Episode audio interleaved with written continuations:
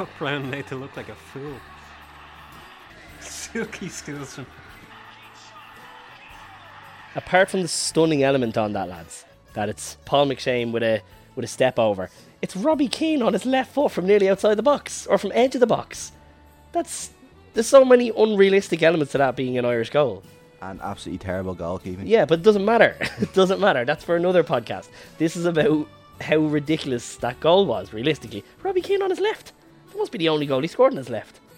And and even then, well, I, I should point out, he falls over after he scores it. So, uh, Yeah, but that, was that a celebration or just. yeah. I love how George Hamilton starts having a freaker about McShane's step over. His, his whole reality thrown into question. Oh! And he got his name right, at least. I'd say for a minute he did think, oh, I've got this guy's name wrong. It's like that, and Andrew won't understand what I'm saying, but you know the fast show, uh, Suit You, sir. Yeah. Oh! Oh! Suits you, Paul. Can you think of a um, more accurate sponsor for this tournament, by the way, than Carling? Given that it, you know, sort of flat, it sort of leaves a bad taste. The whole tournament was a bit like that. And it's the cheapest beer you can get in Tesco. Exactly, and I don't know what how that compares to this tournament metaphorically, but I'm sure it does.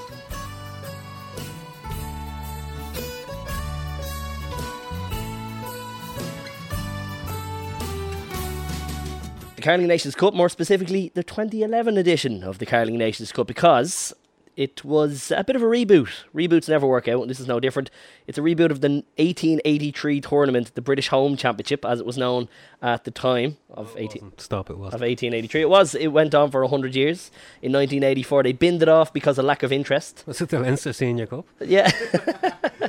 Knew you'd get a mention of that in eventually. How dare you? Uh, in yeah, 100 years, and they binned it off in 1984. Get this? Because of lack of interest in crowds.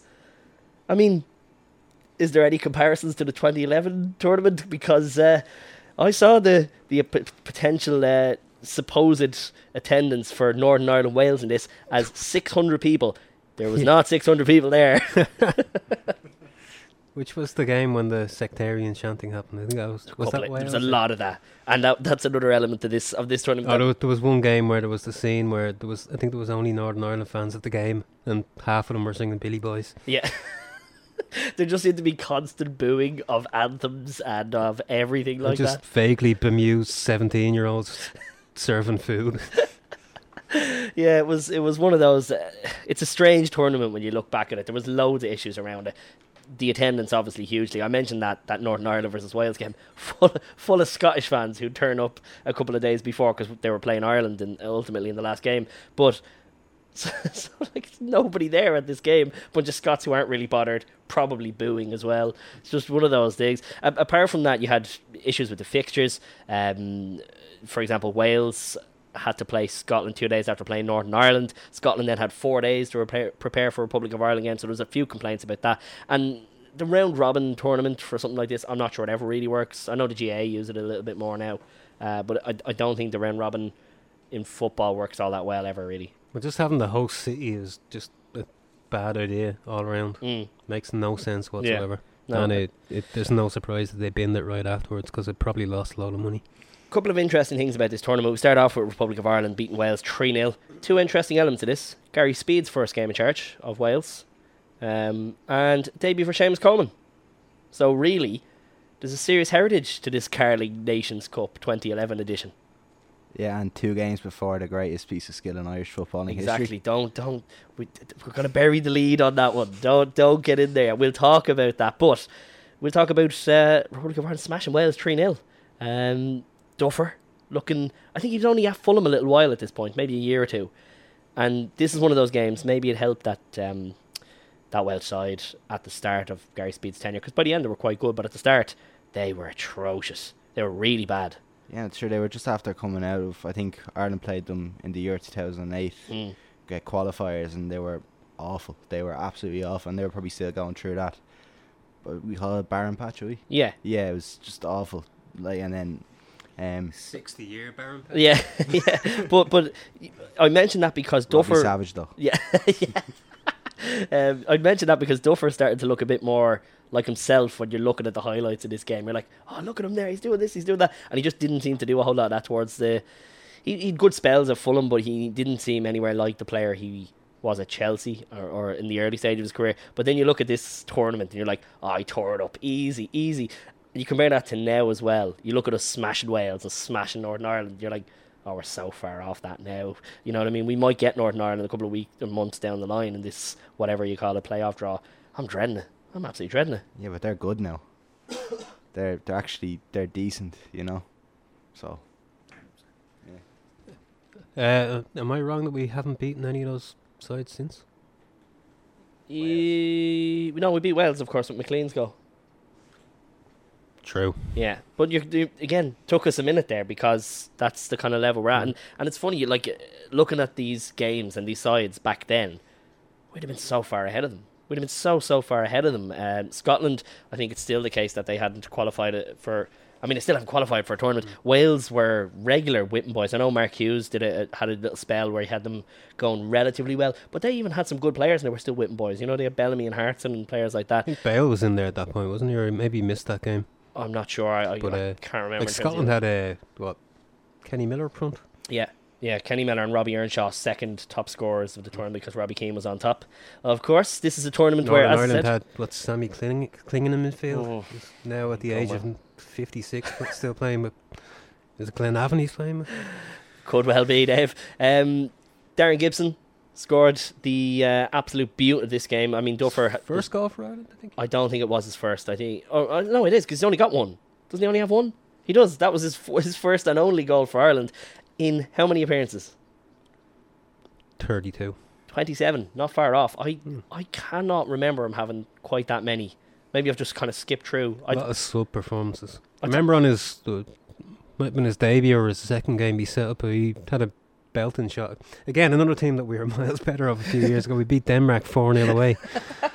oh um, God, this is depressing podcast. yeah, and he, he had some belting shot that got parried out to Shane Long. I think scored the I, I for ages thought Darren Gibson was the answer to the Irish midfield problem. I was like, he's going to come good when he goes to Everton. Everything's going to work out. Gibson's going to control that midfield. Yeah, I was wrong. Was- Probably a mixture again, of injuries and maybe Yeah. not being the fittest person in the Yeah. world and personal problems as well. So. That's it. Uh, Keith Fahey with a free kick then made it 3 0. was that his first goal or was Armenia's first goal? No, I think Armenia was his first. Was that after? Yeah. Hmm. Um, but impressive nonetheless.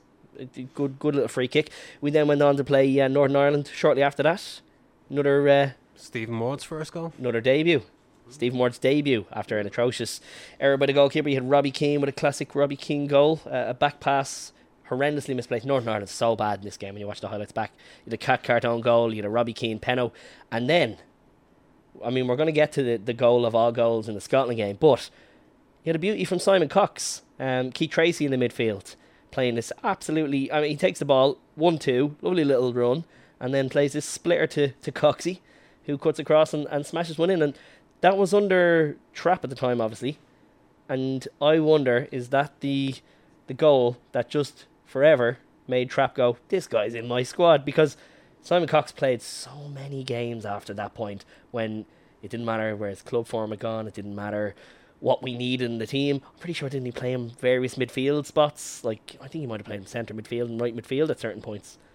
Yeah, and probably the, the worst goal or the most costly goal in Irish football in history, if you think Yeah. about it. no, um, no, um, yeah, probably, but It's just yeah, just one of those. And and again, you look back on this and you're like, it would Nigel Worthington managing Northern Ireland at the time, who, you know, yeah, I know it's one to think back on. He he very much fell.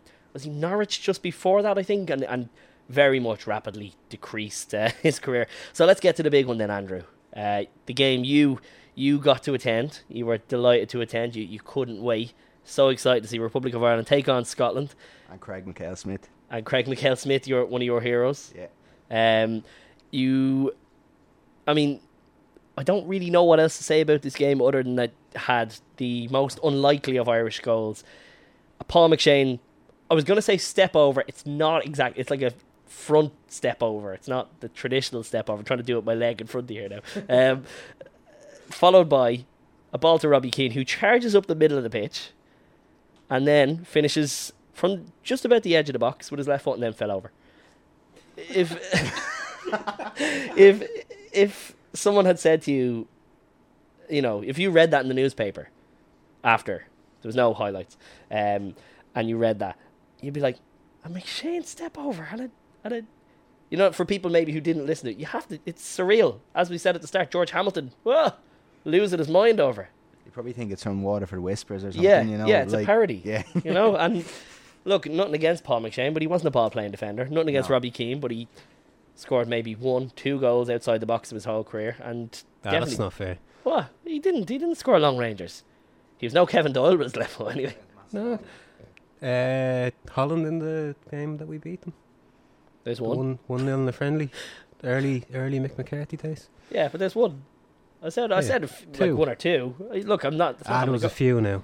Couple might take Look, a he generally now. wasn't. He was a fox in the box player. Yeah, it's but just what, about that run from McShane, McShane though? Even after the flick, he keeps on going. dummy He drags the defender away.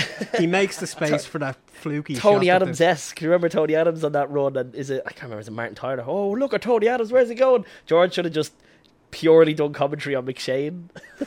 Where's he going? What's he doing? That would have been. That's exactly what you want. But the the tournament itself uh, was a resounding success, obviously, because it's still going on to this very day.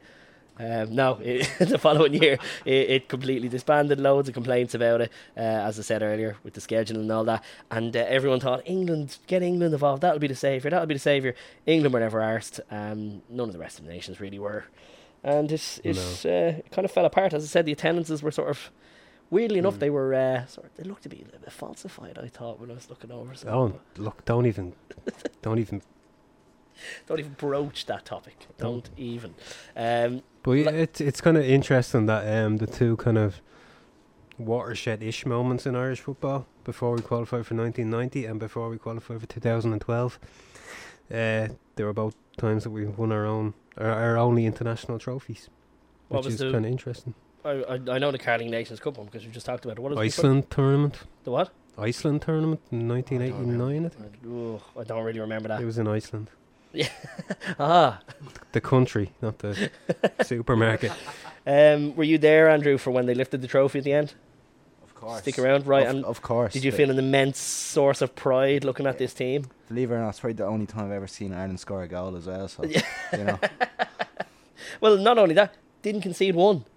yeah, well, Clean sheets all the way through. So keeper of the tournament better have gone to Shay Given. I, I believe so. Bloody but, better um, yeah, I've probably only seen Ireland score about four times in the last Mm. twelve years. So yeah, that's, that's probably showing my Yeah. age now. But, you know, given that given that you're 12 years old, Ba- of course. basically, Yeah. basically, Um, yeah. So, yeah, do you your long lasting memories from this, lads? Uh, do you hope they bring it back someday? Would you love to? No. Would you love to see uh, the a Nations Cup of some sort brought like that? You know, you could you could take from the rugby. Dave, I know you're a big rugby head. You could take a Six Nations type vibe. I mean, easy. Yeah, we could have some sort of pan sort of European nations league of sorts. Maybe maybe link it to qualification for a major tournament.